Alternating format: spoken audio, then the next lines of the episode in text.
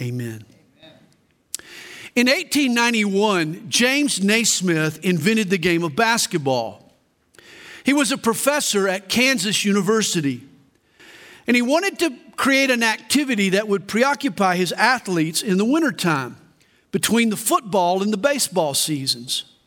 Well, when Naismith invented basketball, he compiled a list of just 13 rules, just 13. Today, the official basketball rule book contains 50 articles, each with multiple subpoints. The international uh, rule book for basketball is 81 pages long. The expansion of the rules of basketball is a testimony to the human tendency to complicate whatever we touch. We are experts at turning the simple into complex. We add rules and restrictions and explanations. And this is especially true with religion. Take, for example, the fourth commandment remember the Sabbath day to keep it holy. The law that God gave to Moses provided broad, general instructions to observe one day in seven as a day of rest and worship. God made work off limits on the Sabbath. Yet the Jews felt compelled to define what constituted work. You couldn't wear your dentures on the Sabbath day, or strap on your wooden leg, or lift a child. Or if you did, you would be carrying a load, and that constituted work. Or you could spit on the Sabbath day, but if you scuffed your spit with the sole of your shoe, you'd be watering and cultivating the soil that would be work. In reality, one man's work is another man's leisure. We all know that. Some folks view gardening or yard work as therapeutic. It's a healthy diversion, a way to unwind. I personally would rather have a root canal than pull weeds out of my yard. And yet, this is why God gave a general Sabbath command do no work and then left the details of compliance up to each person's conscience. Tragically, though, the Jews couldn't leave it at that. They went to great effort to define what constituted work. Page after page after page in the Mishnah and in the Talmud, Jewish commentaries on the law were devoted to the subject of Sabbath observance. You know, it's been said of the American legal system we have 35 million laws trying to enforce 10 commandments. That also describes Judaism. Yet Jesus came to simplify. The Jews had smothered the intent of God's law under a blanket of their own interpretations. Jesus wanted to restore the spirit of the law, the intent of the law. And that's what he does in the first half here in chapter 6. Verse 1 begins now, it happened on the second Sabbath after the first that he went through the grain fields, and his disciples plucked the heads of grain and ate them, rubbing them in their hands. They were self milling. And some of the Pharisees said to them, Why are you doing what is not lawful to do on the Sabbath? Now, according to the Jewish legalists, the Pharisees, there were four things you couldn't do with the grain on the Sabbath day. You couldn't harvest it, thresh it, winnow it, or separate it, or cook it. No plucking, no shucking, no separating, and no eating. Thus, when the disciples rubbed the grain between their hands, blew off the chaff, and ate the dry cereal, they were guilty of all four forbidden practices. You know, we've been told our whole lives we better eat our Wheaties. Can you believe that Jews consider doing so a sin? You know, it's interesting, the traditions of the Pharisees also prohibited a Jew from traveling more than 3,000 feet from his own home on the Sabbath day. Makes you wonder how these cats were out in the field scrutinizing the breakfast habits of Jesus and his disciples. It was so hypocritical. To catch Jesus breaking the rules, they had to violate their own rules to do so.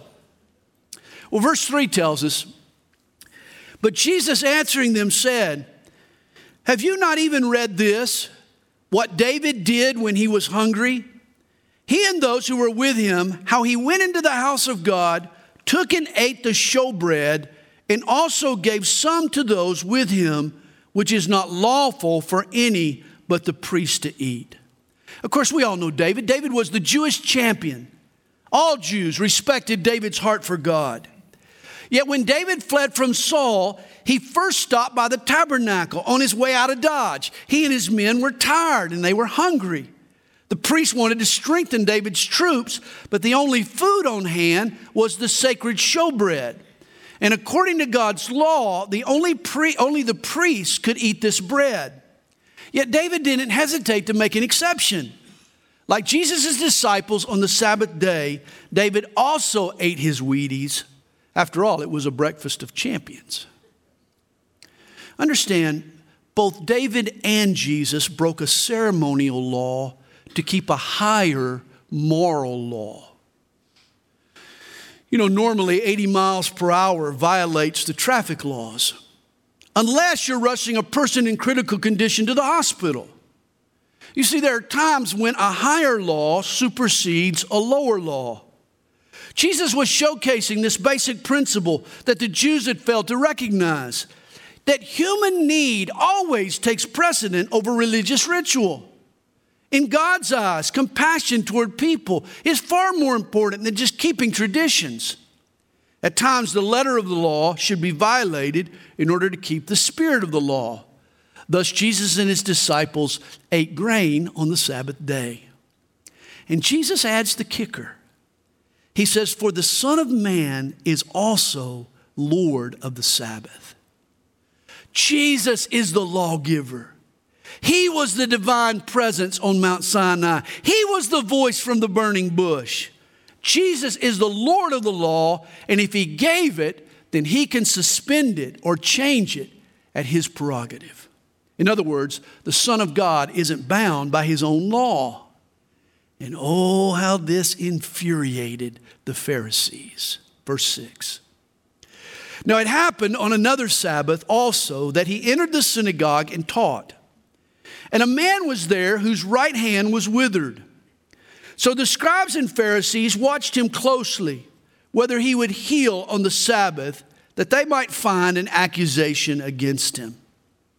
Another Jewish prohibition on the Sabbath was healing. Believe it or not, you could stop a person from dying, but if you improve their condition, that was considered work and illegal on the Sabbath. Well, by this time, everyone knew that Jesus loved people. And if there was a needy man in the house, chances were that Jesus would heal him. The Pharisees may have planted this fellow with the arthritic hand in the room to trap Jesus. Verse 8 But Jesus knew their thoughts. Knows yours too, by the way. And he said to the man who had the withered hand, Arise and stand here. And he arose and stood. Jesus is about to teach a lesson. Then Jesus said to them, I will ask you one thing. Is it lawful on the Sabbath to do good or to do evil? To save life or to destroy? Jesus springs his own trap. Can a good deed be unlawful? I mean, what's more important, maintaining a tradition or saving a life? And when he had looked around at them all, the tension's mounting. And I love Mark here. Mark adds at this point that when he looked, he looked with anger, being grieved by the hardness of their hearts. Jesus got mad. And then he said to the man, Stretch out your hand. And he did so, and his hand was restored as whole as the other. I used to have an aunt, and when she was alive, she had a withered hand. I'd go down and see her, and my Aunt Ann, she had a, a hand that was so arthritic that it had just curled up in a ball. She used it like a club, and she'd lay it in the lap of her wheelchair. She couldn't stretch her fingers. And I've often imagined Jesus saying to her, Stretch out your hand, and instantly her fingers being released and loosed. This man had that same situation, and yet Jesus gives him an impossible command stretch out your hand we need to realize that all faith is the willingness to act on an impossible command. Let me say that again. All faith is the willingness to act on an impossible command. We're all born in sin, born with a withered part. There's nothing we can do about our dead spirit. Yet Romans 6, verse 11 tells us to reckon ourselves to be dead indeed to sin, but alive to God. The word reckon means to consider it so. Thus, the moment you believe, the moment you act on God's word is true, that truth becomes active in your life. This is what happened here. The instant this man's faith was exercised, God enabled him to stretch out his hand. And this is how faith in God works in our lives. He calls me and you to be or to do what we're not. Yet, if we act as if it's true, if we provide God the willingness, if we step out in faith, then He works a miracle and He makes us able. Jesus told this crippled man, Stretch out your hand, and amazingly, He did. Do we have faith? And the Jews rejoiced and they praised God over the, whoops, no, they didn't. No, they didn't. Notice they were filled with rage and discussed with one another what they might do to Jesus. The Pharisees could tell everyone what to do on the Sabbath except God. He didn't keep their commands. You know, we say the Pharisees rejected Jesus because he claimed to be God, and that's true. But the opposite is also true. They weren't ready for the true God, so they rejected Jesus. See, they worshiped a God you could control, that you could push into a box, who bowed to their terms and played by their rules. That was never going to be Jesus. The true God, the Son of God, is wild and woolly. He blows up our traditions. He does what he pleases and he expects us to follow him. Here's the question Are you ready for the true God? Verse 12 now it came to pass in those days that he went out to the mountain to pray and continued all night in prayer to God. Now, at the time, Jesus was on the western shore of the Sea of Galilee, near the town of Capernaum. South of Capernaum, there is a majestic mountain that towers over the lake. Its steep face rises out of the water. It's known as Mount Arbel. And for me, a trip to Israel isn't complete without a climb to the top of the Arbel. The view from there is panoramic. I mean, it's breathtaking. This is a remote and quiet place. It's a perfect spot for prayer and meditation. And it may have been the very spot that Jesus spent this night in prayer. Well, when it was day, he called his disciples to himself. And from them, he chose 12, whom he also named apostles. Disciple means learner or follower. Apostle means one who is sent out, such as an ambassador. The terms combined form a progression. Christians begin as learners. We all begin as learners. But then learners become followers, and Jesus has marching orders for us all. The time comes to act on what we've learned. Well, the apostles were to be the men who would take the gospel to the world and establish the church Choosing them was extremely important. And this is why it's no surprise that Jesus spent the night before in prayer. All night he prayed and sought God's wisdom. And guess what? If it was important for Jesus to pray before making strategic decisions, how much more important should it be for us to pray? You know, taking a few minutes to pray may save you hours later from straightening out a bad decision. Well, in the next few verses, Jesus or Luke lists the men that Jesus chose.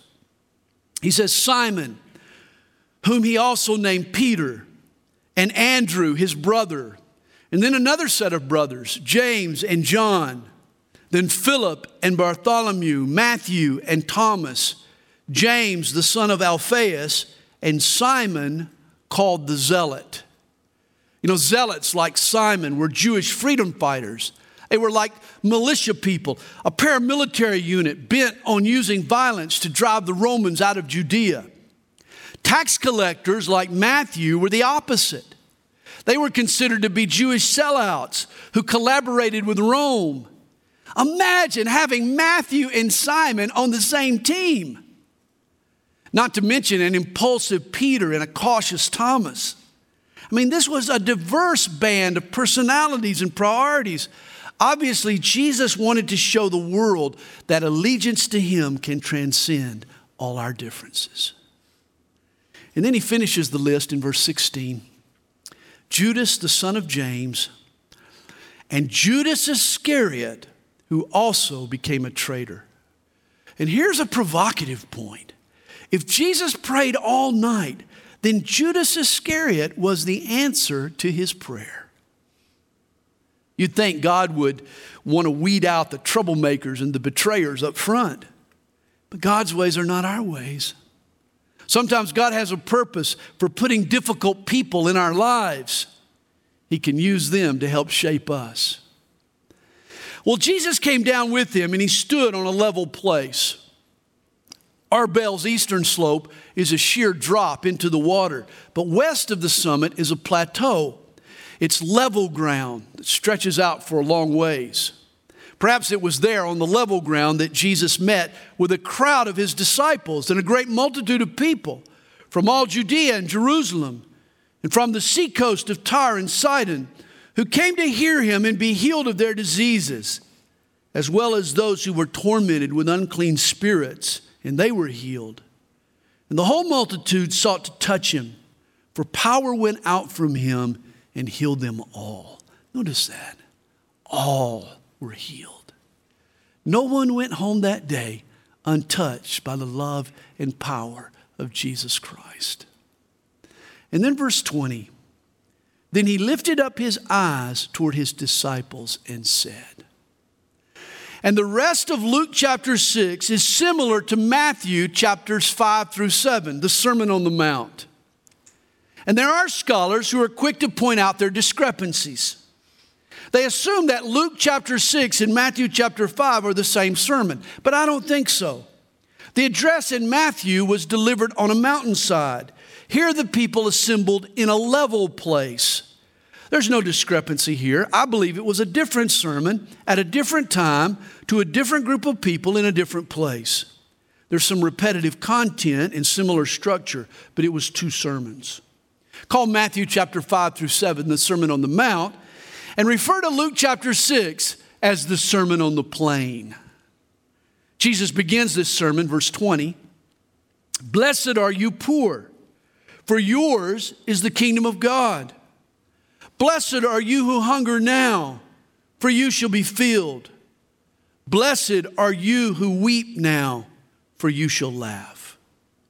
You know, a mistake we often make is to assume that wealth and health and happiness are indicators of God's blessing, whereas poverty and sickness and sorrow are signs of God's curse.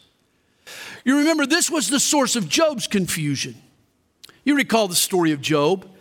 He was innocent of any wrongdoing, and yet calamity struck his life great calamity. Job's troubles threw a wrench in the gears of this prevailing theology of his time that good things happen to good people and bad things happen to bad people. Jesus rebuffed this kind of th- theology. It was kindergarten theology. He taught that a person's physical status had nothing to do with his spiritual stature. A rich man is not necessarily blessed, and a poor man is not necessarily cursed. In fact, Jesus says, Blessed or happy are those who hunger now and those who weep now, since God will see to it one day that they'll laugh and they'll be full. According to Jesus, the kingdom of God is not about the here and now. The tables will be turned in eternity. The haves on earth will be heaven's have nots, and today's have nots will be heaven's haves. He says, Blessed are you when men hate you, and when they exclude you and revile you, and cast out your name as evil for the Son of Man's sake. You know, Jesus promised us that in this world you will have tribulation. God's kingdom and the world system are locked in mortal combat. Live for Jesus, and you'll inevitably draw fire from people who embrace the, embrace the values of this world. Reminds me of the guy in heaven. He was asked by the angel if he'd done a kind deed while he was on earth. He said, Well, sure. He says, Once there was this hell's angel. He jumped off his motorcycle and he started picking on this little old lady. I grabbed the guy, kicked him in the shins, and told the lady to run for help. The angel marveled. Wow, that's a brave act. When did it occur? The guy said, Oh, about 30 seconds ago.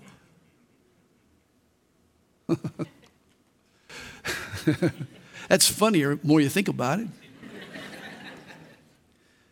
there may come a time when Christians become subject to physical violence. But here Jesus is talking about social persecution, like hatred and slander and exclusion. When you're mistreated or slighted or canceled. When it happens, Jesus says, rejoice in that day and leap for joy.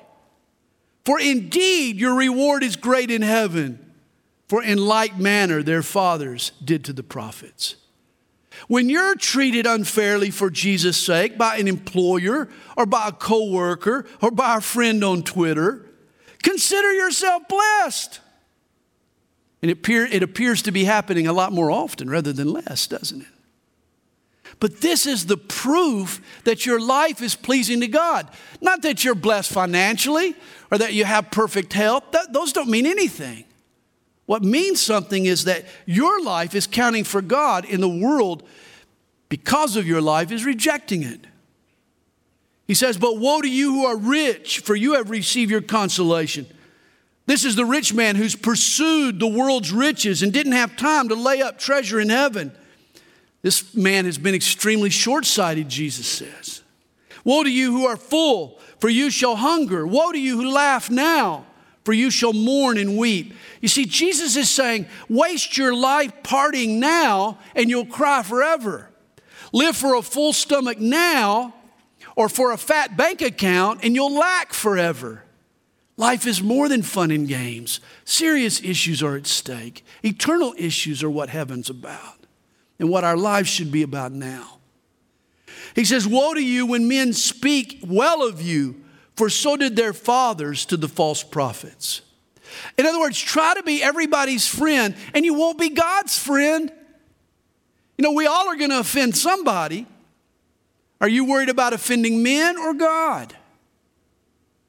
But I say to you who hear, love your enemies, do good to those who hate you, bless those who curse you, and pray for those who spitefully use you. Boy, it's hard enough to love those who love us. Here we're told to love our enemies. It's impossible to love your enemy. Like the man with the withered hand, this is an impossible command love your enemies. This kind of love I don't have in me. But you see, if I give God the willingness, then He'll perform the miracle and make me able. It was C.S. Lewis who once said, Don't waste time bothering about whether you love your neighbor. Act as if you did. As soon as we do this, we find one of the great secrets. When you are behaving as if you love someone, you will presently come to love him. If you injure someone you dislike, you will find yourself disliking him more. But if you do him a good turn, you will find yourself disliking him less. When we provide the willingness, God works the miracle in us. Always remember, God loved his enemies. And God didn't ask us to do what he was not willing to do himself. And who are God's enemies? Romans 5, verse 10 tells us when we were enemies, we were reconciled to God through the death of his son. Hey, when God loves us, he's loving his enemies. And we should do likewise. And notice how Jesus tells us to love our enemies.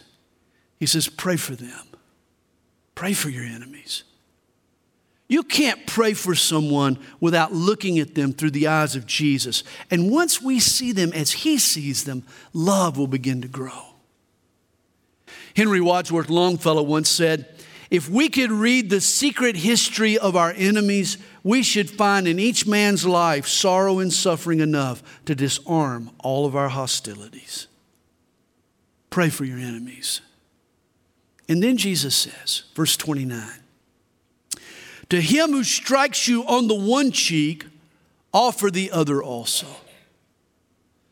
You know, a slap on the cheek was not a physical assault, it was an insult.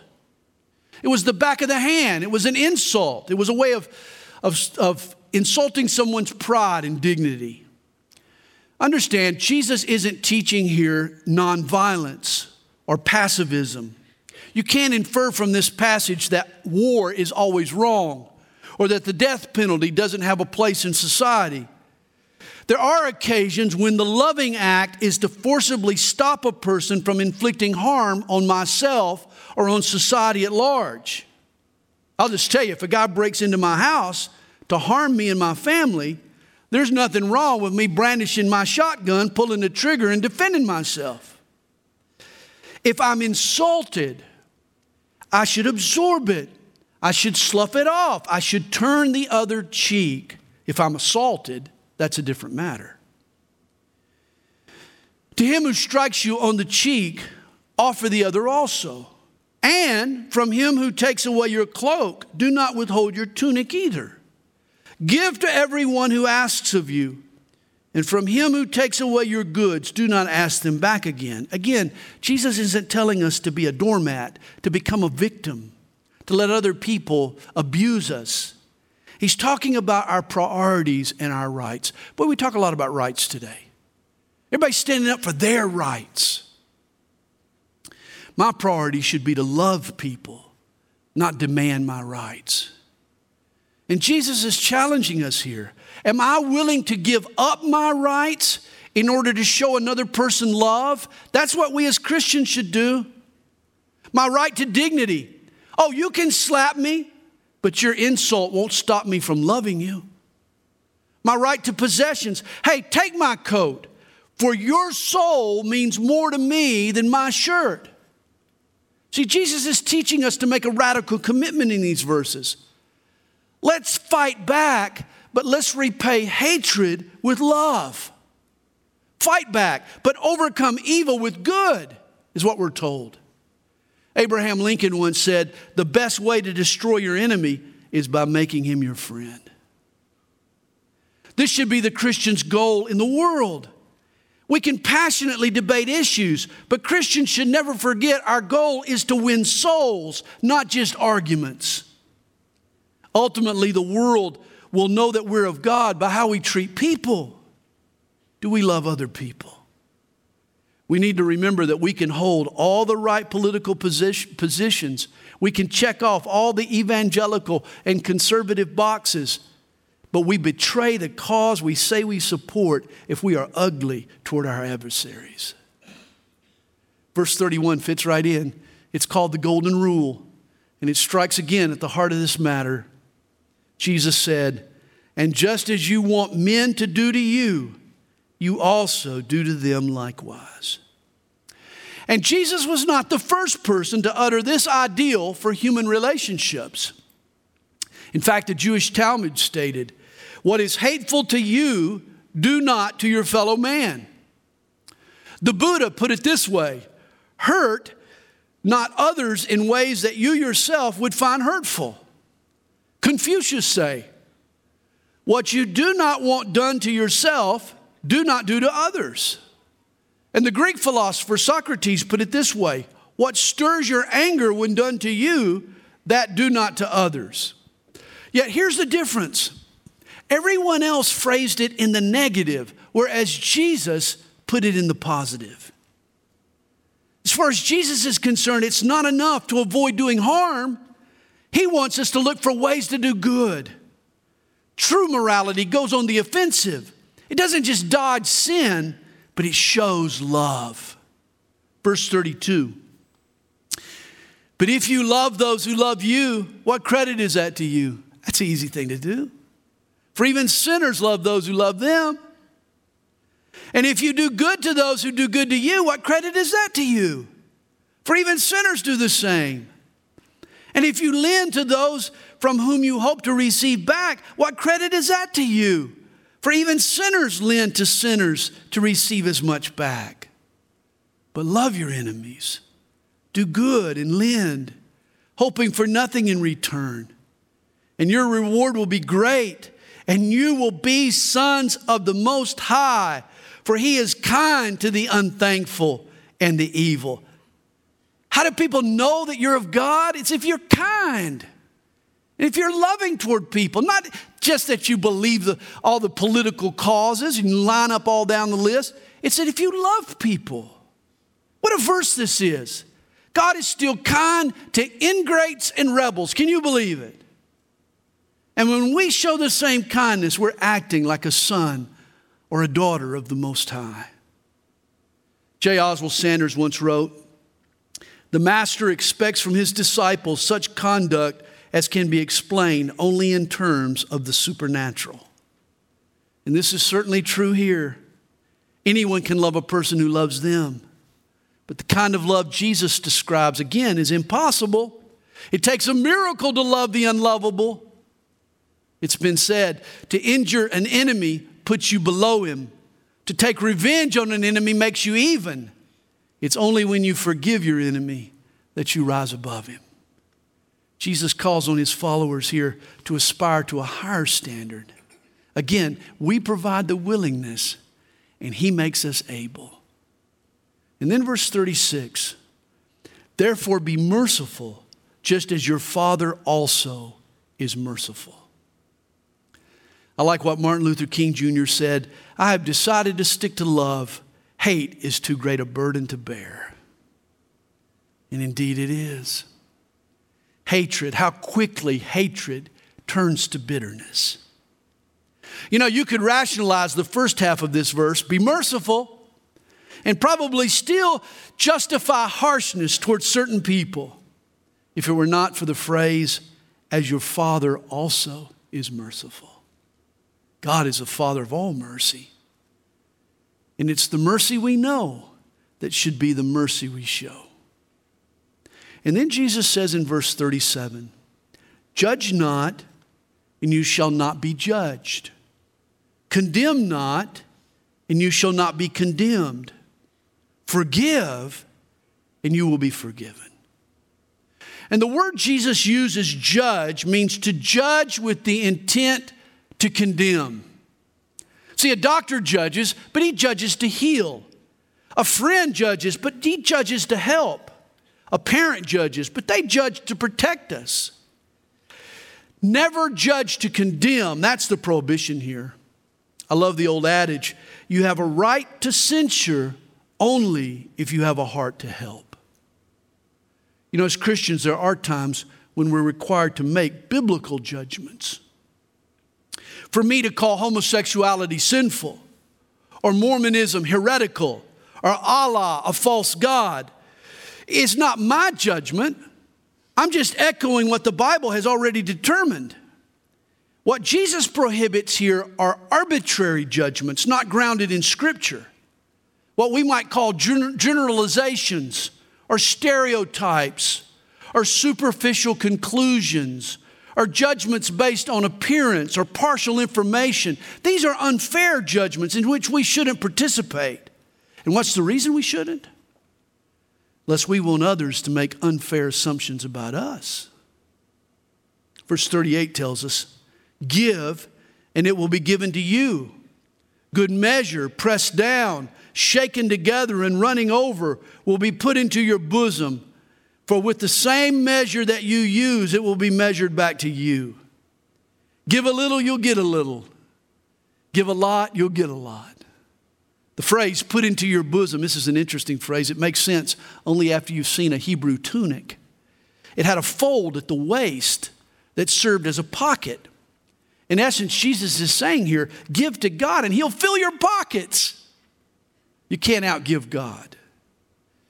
And he spoke a parable to them Can the blind lead the blind? Will they not both fall into the ditch? A disciple is not above his teacher, but everyone who is perfectly trained will be like his teacher. In other words, be careful who you follow. Don't be like the blind who lead the blind or follow the blind. You know, you can follow the wrong person straight to hell. I always advise people never follow anybody until you know who they're following. And why do you look at the speck in your brother's eye, but do not perceive the plank in your own eye? And it seems to me that Jesus here is intending to be comical. He paints such a funny picture. A hypocrite makes a big deal out of the tiny little toothpick protruding from your eye while ignoring the huge two by four sticking out of your own eye. You know, a common eye infection that people get is pink eye. Anybody get pink eye? Sometimes. Here, Jesus diagnoses a disease he calls plank eye. Worse than pink eye. Do you have plank eye? Do you see the other guy's faults with 20/20 vision while you're blind to your own? That's plank eye. Once there was a lady, she was critical of her neighbor. She looked out her window at their neighbor's laundry on the clothesline. And every time she saw it, she sneered. She said, My neighbor is such a sloppy housekeeper. Look at the streaks in her wash. One day her friend responded, Pardon me, but those streaks aren't in her wash, they're on your windows. A hypocrite focuses on the other guy's minor problems while ignoring his own major issues. Or how can you say to your brother, Brother, let me remove the speck that is in your eye when you yourself do not see the plank that is in your own eye? Hypocrite. First, remove the plank from your own eye, and then you will see clearly to remove the speck that's in your brother's eye. You know, speck removal is delicate, a delicate procedure. You know how difficult it is? Would you let me just walk up and start poking around your eye? No way. Our, our eye is very sensitive. That's why we have a lid on our eye. It shuts automatically to protect itself. It's a delicate procedure. Why would I allow anyone to touch my eye if there was a two by four sticking out of their own eye? Clear out your own plank first, and then maybe we can see well enough to remove each other's speck. For a good tree does not bear bad fruit, nor does a bad tree bear good fruit. For every tree is known by its own fruit. For men do not gather figs from thorns, nor do they gather grapes from a bramble bush. Jesus is here condemning hypocritical judgments, but not all judging is bad. At times we need to size up a person. But when it's necessary, don't look at the outward appearance, Jesus says. You never judge a tree by its leaves, you look deeper to its fruit. And the same is true with a person. He says, A good man out of the good treasure of his heart brings forth good fruit, forth good. And an evil man out of the evil treasure of his heart brings forth evil. For out of the abundance of the heart his mouth speaks. In winter, a tree bare will sometimes grow bare. It just looks like it's dead. But you don't write it off until the springtime. If it doesn't come back, you got to give it a chance for the sap to rise, for what's inside of it to rise back to the surface. And likewise, you don't judge a person until you get to know their heart, what's inside them. You take time to listen. What's on the inside will eventually rise to the surface as well.